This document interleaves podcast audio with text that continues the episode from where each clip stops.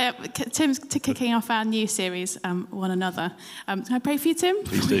yeah. yeah. Lord God, um, thank you so much for the preparation that Tim has put in as he's prepared this talk um, and the word that he'll be sharing from you with us. Lord, soften our hearts. Would we be um, appropriately challenged and encouraged and inspired through what you have to say through Tim this morning? God bless him. Amen. Amen.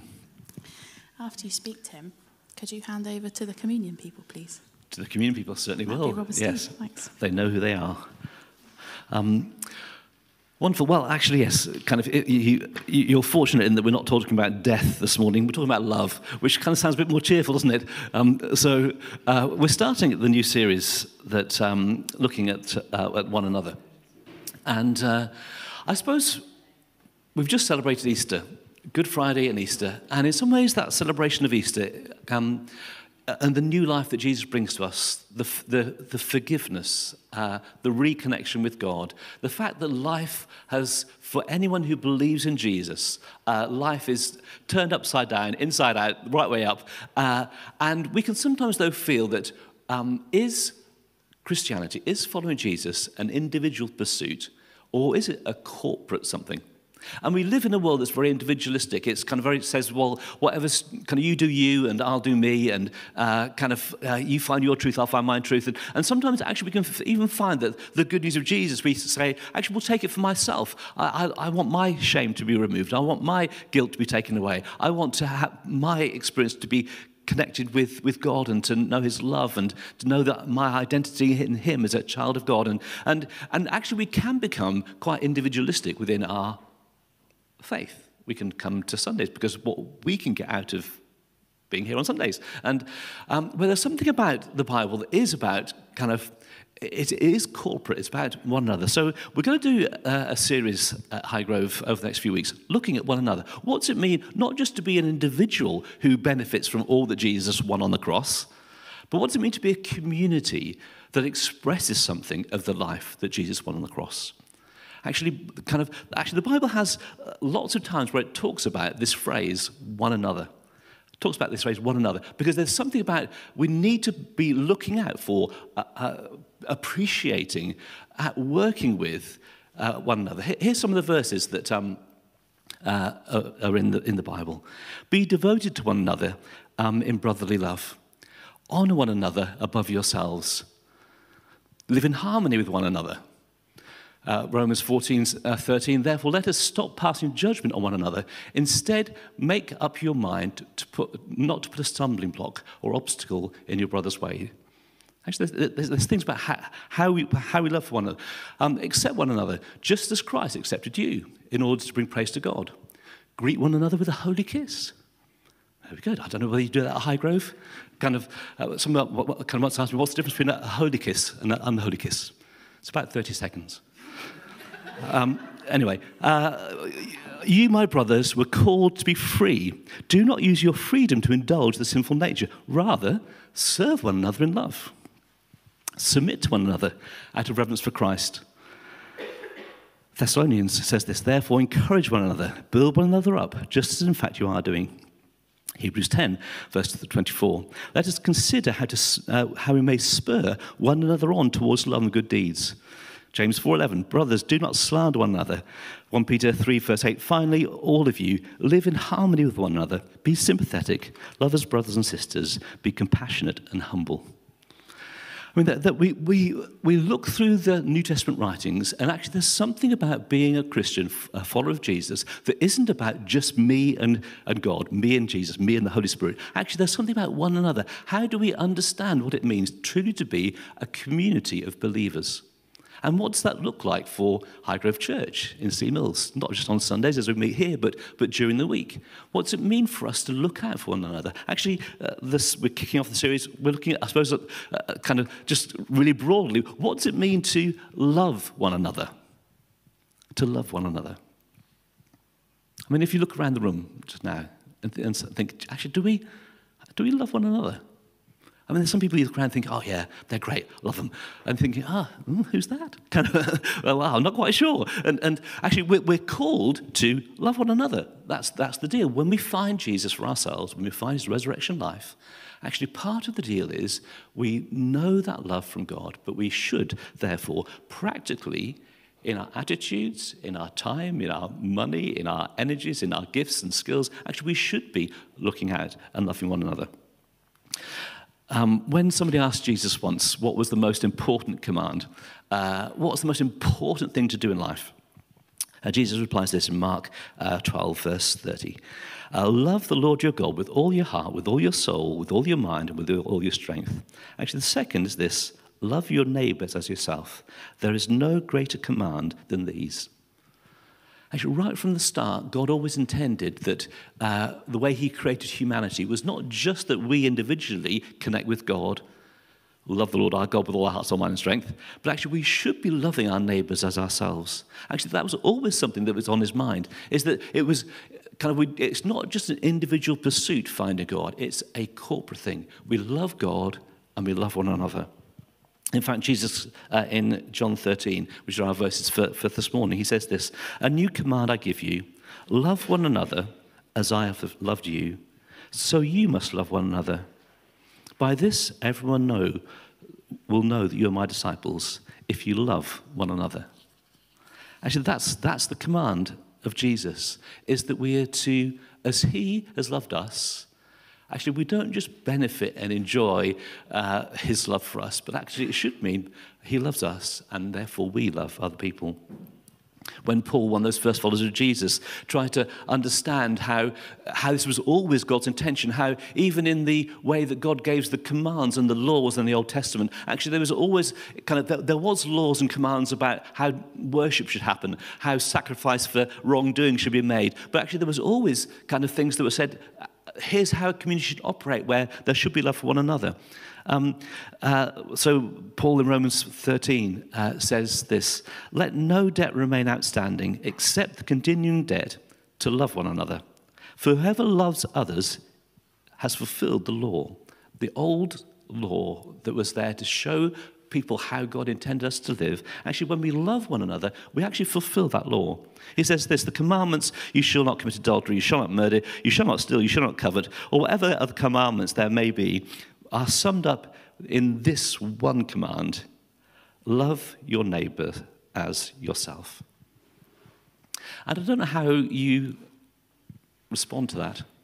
To think, ah, oh, oh, here's one more thing I've got to do. I've come to, I've come to church this morning and uh, I'm going to be made to feel guilty. And uh, Tim's going to tell me how we should be loving one another. And, and I've got to put I've got to find a little bit more time, a little bit more energy, a little bit more kind of stuff. And, I, and I'm feeling just, uh, maybe some people still feeling a bit of exhaustion, a bit of kind of uh, kind of kind of COVID pandemic. I think some people are sort of surfacing from it. Actually, some people are still fi- finding energy levels, resources, resilience, uh, kind of for some reason still a bit low. And and now I come to church, I want to be encouraged, and I'm, I'm being told, oh, I've got to love people now. I think the deal is that when we're told to love one another, actually, love is it's a Jesus thing. Actually, it's not about kind of stir up something within you, within your own humanness, to, to, to, find a little bit more tenderness, a little bit more compassion. Actually, it is when we encounter Jesus, we encounter love. Actually, when we encounter his love, actually, there's a hidden resource that enables us to love other people actually enables us to love other people who are different to us. It enables us to love people who are slightly tricky. And I'm sure there's nobody who's tricky here at Highgrove. But actually, I've known some people in my church experiences that kind of actually, when we talk about love, love isn't just an extra kind of thing we need to kind of somehow muscle up. Actually, it is something that Jesus predominantly has shown us. This is how we know what love is. Jesus Christ laid down his life, and we ought to lay down our lives for our brothers and sisters.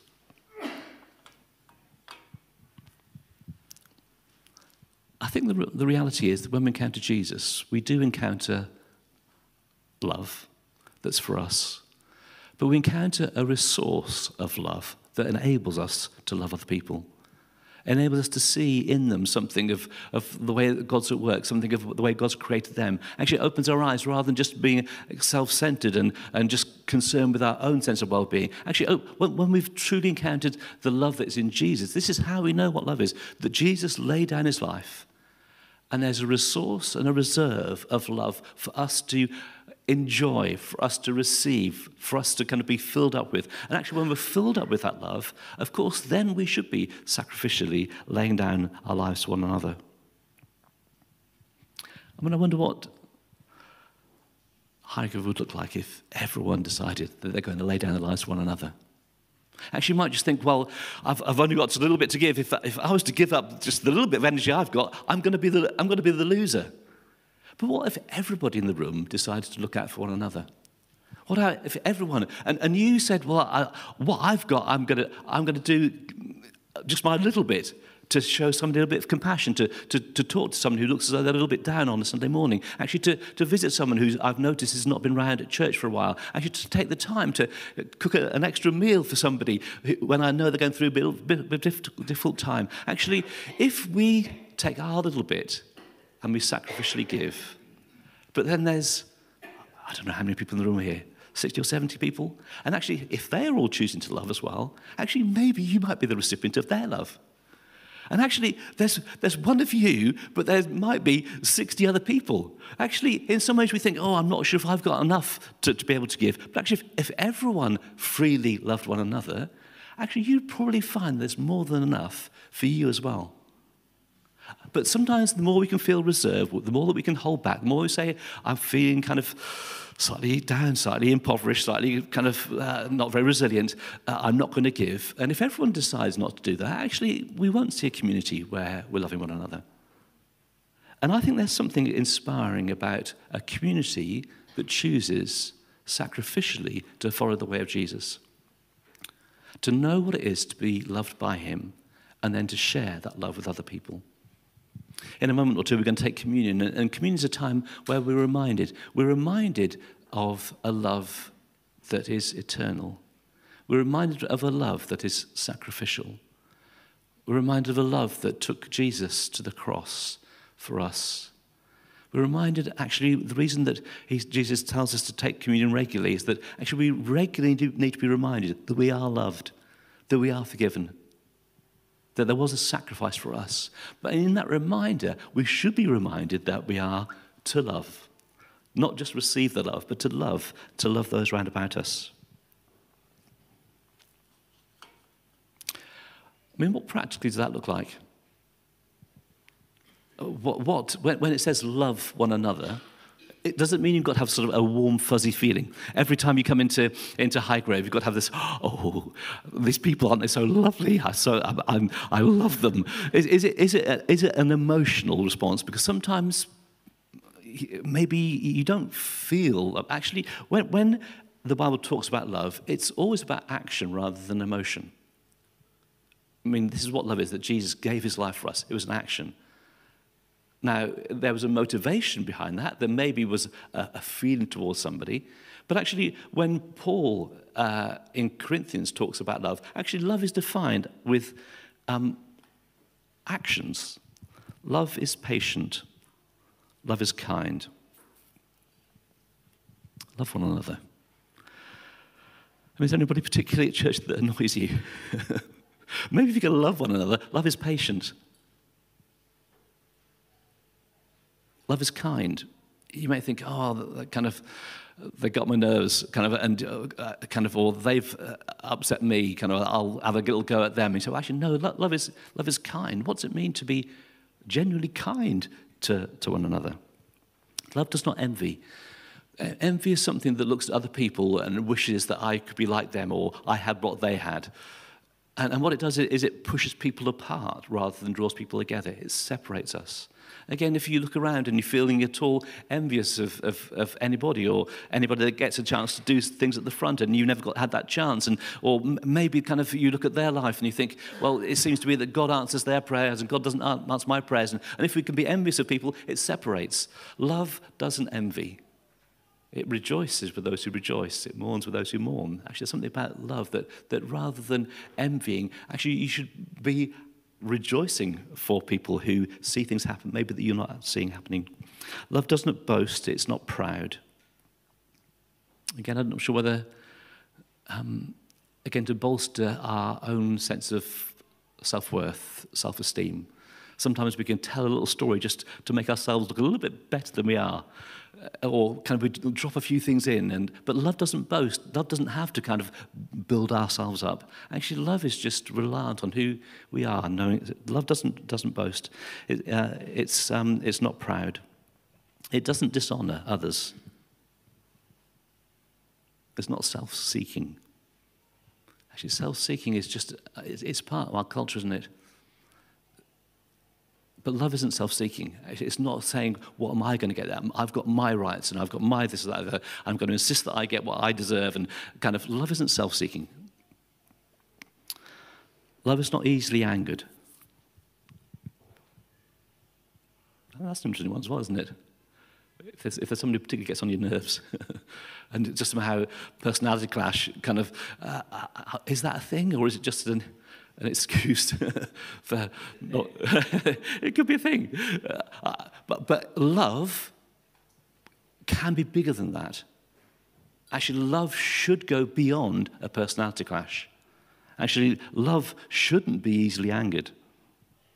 It doesn't keep a record of wrongs. Love doesn't delight in evil, but rejoices in the truth. It always protects, always trusts, always hopes, always perseveres.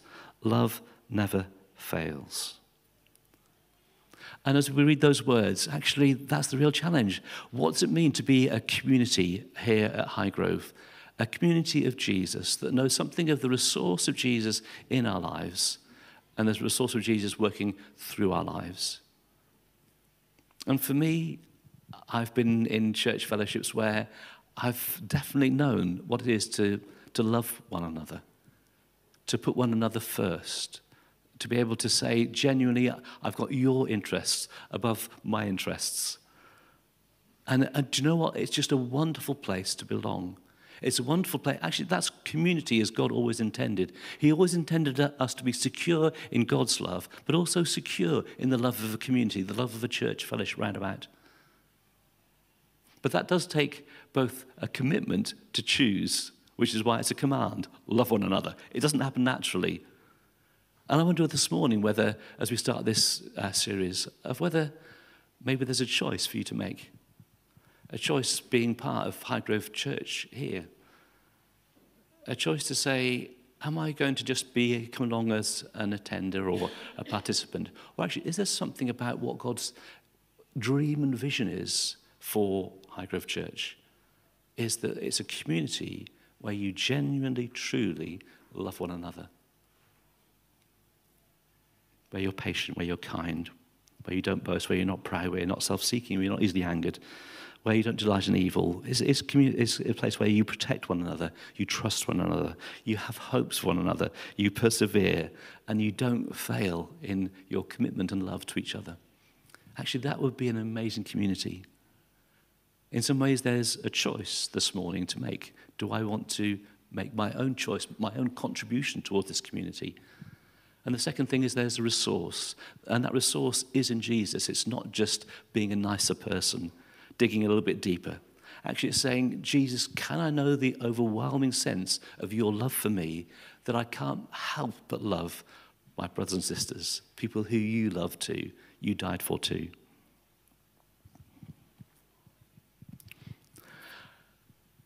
When Jesus says that we're to love one another, is it just so that we get the most out of life? Is it just so that life becomes easy for us? Actually, I'm not sure if you noticed in those words in, in uh, John 13, it, it, where, where Jesus says this I want you to love one another uh, so that the world might know that you are my disciples. Actually, loving one another is not kind of, it's about how we demonstrate to the world across our differences, across our challenges, how we demonstrate to a world this is a, there's a different way of living. I can remember a, a time when uh, um, Bev and I went on a little mission trip to, to Cyprus, and uh, we heard a story about uh, a church there that, that uh, had learned what it is to love one another, actually in political and religious differences. Actually, people quite often working in the Middle East would be in Cyprus, uh, and obviously in Cyprus there was a, a north-south divide with the Turkish Cypriots and the Greek Cypriots. If you know the history, the, the Turks invaded uh, uh, northern Cyprus. There was a war, people were killed, kind of uh, farms and houses were taken over. People fled to the south part of, of Cyprus. And, and there was this real kind of hatred between uh, Turks and Greeks. Uh, and uh, really tangible as he came into the airport. This was 35 years ago. A big banner saying, don't never forget 1974, big dagger through Cyprus, blood flowing from it. And there was real hostility between uh, Greek Cypriots and Turkish Cypriots because the Turks were the aggressors who came in. And, and in, uh, there was this, uh, when we talked to the church leader, they're saying a story of a little kind of post-alpha group uh, where people had become Christians, they found Jesus, and it was the first time they met, and they were going around the, the, the group, and they were introducing themselves, and one of the first people says, hello, my name's so-and-so. I used to live in the north of Cyprus when the Turks invaded, um, and my father was killed, my brother was killed. Uh, we lost everything, my mother and myself. We had to flee to the south of the country, and um, he says, but I found I found Jesus. And in finding Jesus, I found everything. And they carried on going around the, the room, and, and came to this, this man, and he said, Oh, my name's so and so. I'm actually uh, Turkish. And before we had the chance to complete his story, this man who had lost everything got up, walked across the room, and gave him a hug and said, We are one in Christ Jesus. And there's something about loving one another that demonstrates to the world that says you should hate one another. You're Turkish, you're Greek Cypriot, you're black, you're white, you're male, you're female, you're upper class, you're middle class, you're working class, kind of, uh, you're educated, uneducated, you're employed, you're unemployed. Actually, there's things about society that sh- should, should say we should separate from one another. You should be suspicious of that person. You, but actually, the wisdom of God, the love of God is made known in the church to the principalities and powers. Actually, the world might know that you are one. And there's something about working with our differences, loving across those barriers that society might set up, set us apart. Actually, there's something about the church that should demonstrate to the world. Actually, people know that you're my disciples. Why? Because you love one another. Because you're so different, and yet somehow I come and, on a Sunday here, or I, or I see you the way that you're on the, talking to another on the school gate or in the workplace, wherever it is, and there's something that's different about you. Why? Because you're loving one another. It's not because you've got a religious code you're following, you've got a label and a badge that you wear. Actually, there's something about the way that you love. You love one another. Actually, love is not just uh, a loving community, it's not just for our benefit. That we can kind of just somehow look out for one another, keep an eye out in this kind of hostile world to protect one another. Actually, no, love is something that's supposed to be sharing, demonstrating, displaying to a world maybe that's lost touch with what true sacrificial love is really like. So, as we finish, as we come to communion, I just wanted to, uh, to pray as we start the series together and to pray that we would make our choices, make our choices to say, will we love one another? Will we love across the somehow some of the boundaries that we feel, people that we don't necessarily get on very well, actually people that we haven't even taken the time to find their name or get to know. Actually, could this be a community where we love one another from our, the heart? And could we know that resource? It's not just a little bit extra energy I've got to conjure up from somewhere, but there's a resource of Jesus' love that we can know. Let's pray. And just as we pray, I want to pray first of all that we would know the love of Jesus. This is how we this is how love is defined. That Jesus gave his life as a ransom for us.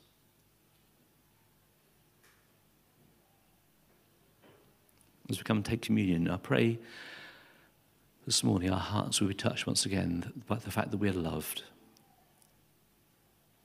We're loved eternally.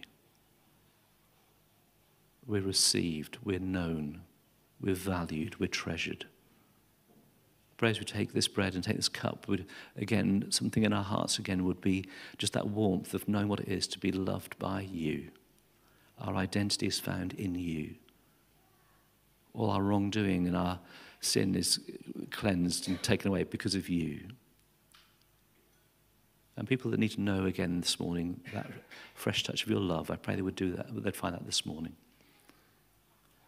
But I also I pray that we make our choices, make our choices to love one another that Highgrove Church would be known in the communities as a community of people who truly love one another.